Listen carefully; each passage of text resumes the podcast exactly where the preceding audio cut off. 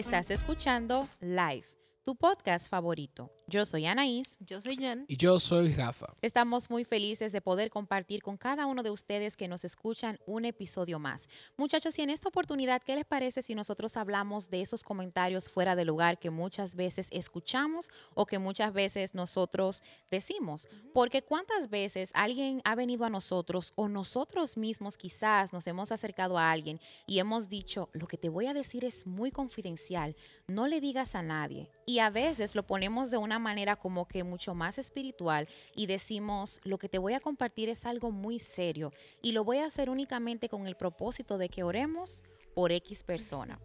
Pero si nosotros nos damos cuenta, por lo general, estos comentarios siempre inician una conversación de chisme, de nada productivo, y nos podemos dar cuenta porque a veces hasta el tono de voz cambia. Así es, la palabra de Dios nos habla eh, concerniente a esto en Proverbios capítulo 26 en su verso 22 y dice, las palabras del chismoso son como bocados suaves y penetran hasta las entrañas. Llegan muy profundo en nuestras vidas, de manera sutil, de manera suave, de manera como que, sí, eh, cuéntame, ¿qué me vas a decir? y entran de manera muy que no nos damos cuenta. El problema en sí consiste del chismoso es que siempre va a encontrar personas que quieran escucharlo es como el vendedor que va a encontrar personas dispuestos a quien venderle. Pero no, no podemos olvidar lo siguiente, que es un manjar envenenado y que tan pecaminoso es que lo contemos como el que se deleite en escucharlo. Entonces no solamente es que pongamos los ojos en el que viene a traerme el mensaje, sino que también el que se, ah, cuéntame más. Y mira, yo también como que me había fijado de eso, ah. pero yo no había dicho nada. Entonces hay un deleite también en el escuchar el chisme. Pero lo triste es ver cómo con toda la disposición ponemos el oído para poner atención a esto y hasta nos deleitamos en saber y tener información sobre los demás que no dice nada bueno. Wow nosotros pensamos, ¿verdad?, que mucho más triste es también nosotros, ¿verdad, muchachos? Como hijos de Dios, tú que nos escuchas, que nosotros nos encontremos en este tipo de conversaciones y que se haya esto tornado en algo cotidiano para nosotros y a veces escondido de, en una falsa piedad, porque decimos que es con esa intención de orar por el hermano, de ayudarlo, pero sabemos que no. Si somos honestos, ¿qué es esto? E, es chisme, ¿verdad que sí? Y el, chisme se trata de eso, de difamar, de deshonra, de que de alguna manera esto va a dañar a otra persona. Y algunas veces, así como tú decías, Rafa, es sutil eh, también quejarse de alguien y otras veces eh, tiende a ser mucho más ruidoso que esa sutileza de quejarme de alguien y, y, sin importar qué tan cierto o no sea lo que se diga de esta persona eh, que escucha, pues no necesita saber la información que, estamos, que se está tratando y no va a ser tampoco para edificación de nadie. Entonces, ¿por qué hacerlo, verdad? Es, así, en efecto. Estoy totalmente de acuerdo contigo. Hay algunas cosas que simplemente no necesitan ser y no deben ser repetidas, pues tenemos que tener pendiente que los efectos negativos traen destrucción y como hijos de Dios estamos llamados a buscar independencia del Señor para que nuestras palabras impartan gracia a quienes las escuchan y no la destruyan. el Hijo de Dios está llamado a edificar y no a destruir aún con sus palabras.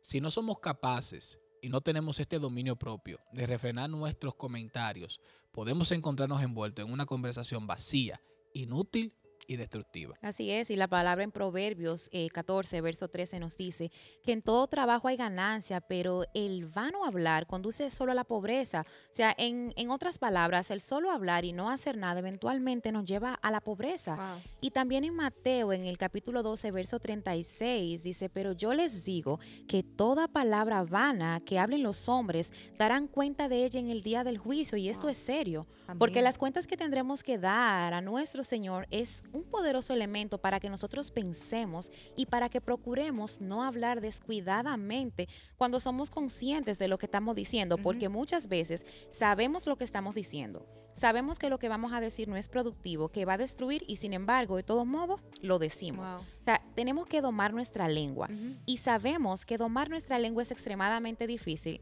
pero no es imposible. Al practicar el amor y al ejercitar la disciplina de nosotros refrenar nuestra lengua, el Espíritu Santo va a producir el fruto del dominio propio y a medida que nosotros crezcamos en la gracia y en el conocimiento de nuestro Señor Jesucristo, vamos a ser más como Él. Entonces hay una pregunta que surge. ¿Cómo podemos nosotros cuidarnos de escuchar esos comentarios y cómo cuidarnos de ser quienes inicien esos comentarios? Ese es un excelente punto y yo creo que eh, nosotros queremos compartirte, es un buen momento para hacerlo. Eh, algunos recursos que son prácticos para nosotros, como tú bien decías, Anaís, cuidarnos de esos comentarios y de, y de ser aquellos también que, que, los inician. Y el primero es que podamos reconocer el chisme como pecado y no excusarnos. Esforzarnos en, no escuchar chismes, aún cambiando de, de, círculo de amigos si es necesario. Eh, a veces nos queremos mantener ahí, pero sabemos de que las malas conversaciones corrompen las buenas costumbres, nos dice en 1 Corintios 15, 33. Y Proverbios, justamente 20:19, dice que el que anda murmurando revela secretos. Por tanto, no te asocies con el chismoso. ¡Wow! Qué verso tan puntual. Es un mandato a no asociarnos con el chismoso. Y si sabemos que aquí siempre se habla de algo que no edifica, entonces no debo estar ahí como hijo de Dios. ¡Wow! Así es, amén. Y otro, otro recurso también práctico es poner guardas a nuestra boca pedir en oración a Dios de manera constante, como lo hizo David en el Salmo 141, verso 3, que pon guarda mi boca, oh Señor, guarda la puerta de mis labios. Y que podamos nosotros preguntarnos si lo que vamos a decir es realmente necesario que se diga y si no lo es, callarnos. Así es, así es tan así, Jennifer, que Dios nos dio una sola lengua y nos dio varios dientes para tener la boquita como bien, como, como una celda y como que eso, eso nos da una señal de que, óyeme, hay que tenerla como bien cuidada. That's right. Cuando otro punto que quisiéramos también para que lo tuviéramos, para que lo tengamos todos como una herramienta a la hora de que cualquier cosa se pueda presentar es cuando alguien empieza a contarte algo no edificante acerca de otra persona, interrúmpelo. Para eso ahí, pon un stop y pregúntale, pero no solamente como te frené, te paré, no, pero que el asunto es edificar. Y pregúntale si es, si es algo que la persona no presente, probablemente va a preferir que no supieras. Pregúntale si tiene permiso de la otra persona para contártelo, para ver, mira, pero esa persona, lo que tú me, lo que tú me vas a decir, te dio el permiso que tú me, para tú decírmelo a mí. Inmediatamente ahí se va a acabar la conversación. Se acaba de una vez. Se acaba la conversación ahí. Y otro punto que quisiera también es, seamos sabios y llenos de gracia a la hora de hablar. La palabra de Dios nos dice en Colosenses capítulo 4, verso 6, que sus conversaciones sean siempre con gracia, sazonadas con sal, para que sepan cómo deben responder a cada persona. La gracia de Dios debe ser indispensable en nosotros porque la palabra de Dios dice, dad por gracia lo que por gracia hemos recibido. Amén. Wow, cuántos versos tan puntuales. Así es. Y que nosotros podamos también, otro punto, hablar para edificar. Y en Efesios 4, el verso 29 declara que no salga de la boca de ustedes ninguna palabra mala o corrompida, sino solo la que sea buena para edificación y según la necesidad del momento, para que imparta gracia a los que escuchan. Entonces, la pregunta sería que debemos hacernos. ¿Serán beneficiados los que me escuchen con lo que voy a decir? Hmm. Y el otro punto también, wow, lo dijimos al mismo tiempo. Sí, porque sabemos que no van a ser beneficios. En el chisme no hay, beneficio, en el chisme no hay beneficio. Así es. Y otro punto también es que nosotros nos apartemos del chismoso, como, como declara en Proverbios 20, 19, que nos apartemos de esas personas y de no imitar lo que, lo que ellos dicen, ¿verdad? Que sí, que en, en esa falta de, de que hablar eh, esas cosas que no son provechosas, y, así declara, por tanto no te asocies con el chismoso y como tú decías anteriormente, Anaís, es un mandato a no hacerlo. Así es, el chisme es desagradable, nunca va a ser bueno y debe ser despreciado por todos los que aman a Cristo y su iglesia.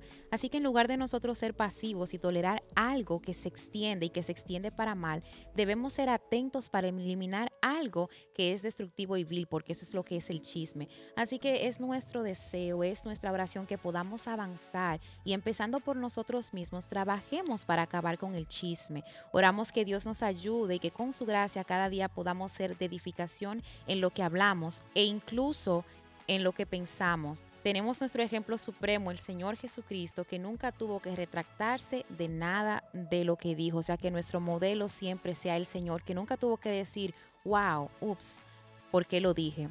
Que no tengamos nosotros que, que, pensar así. Así que con esto les dejamos agradeciéndoles por su sintonía, por el regalo de su sintonía y esperando que este episodio haya sido de edificación para sus vidas como lo ha sido para las nuestras. Nos vemos en la próxima. Bye bye. Chao, chao.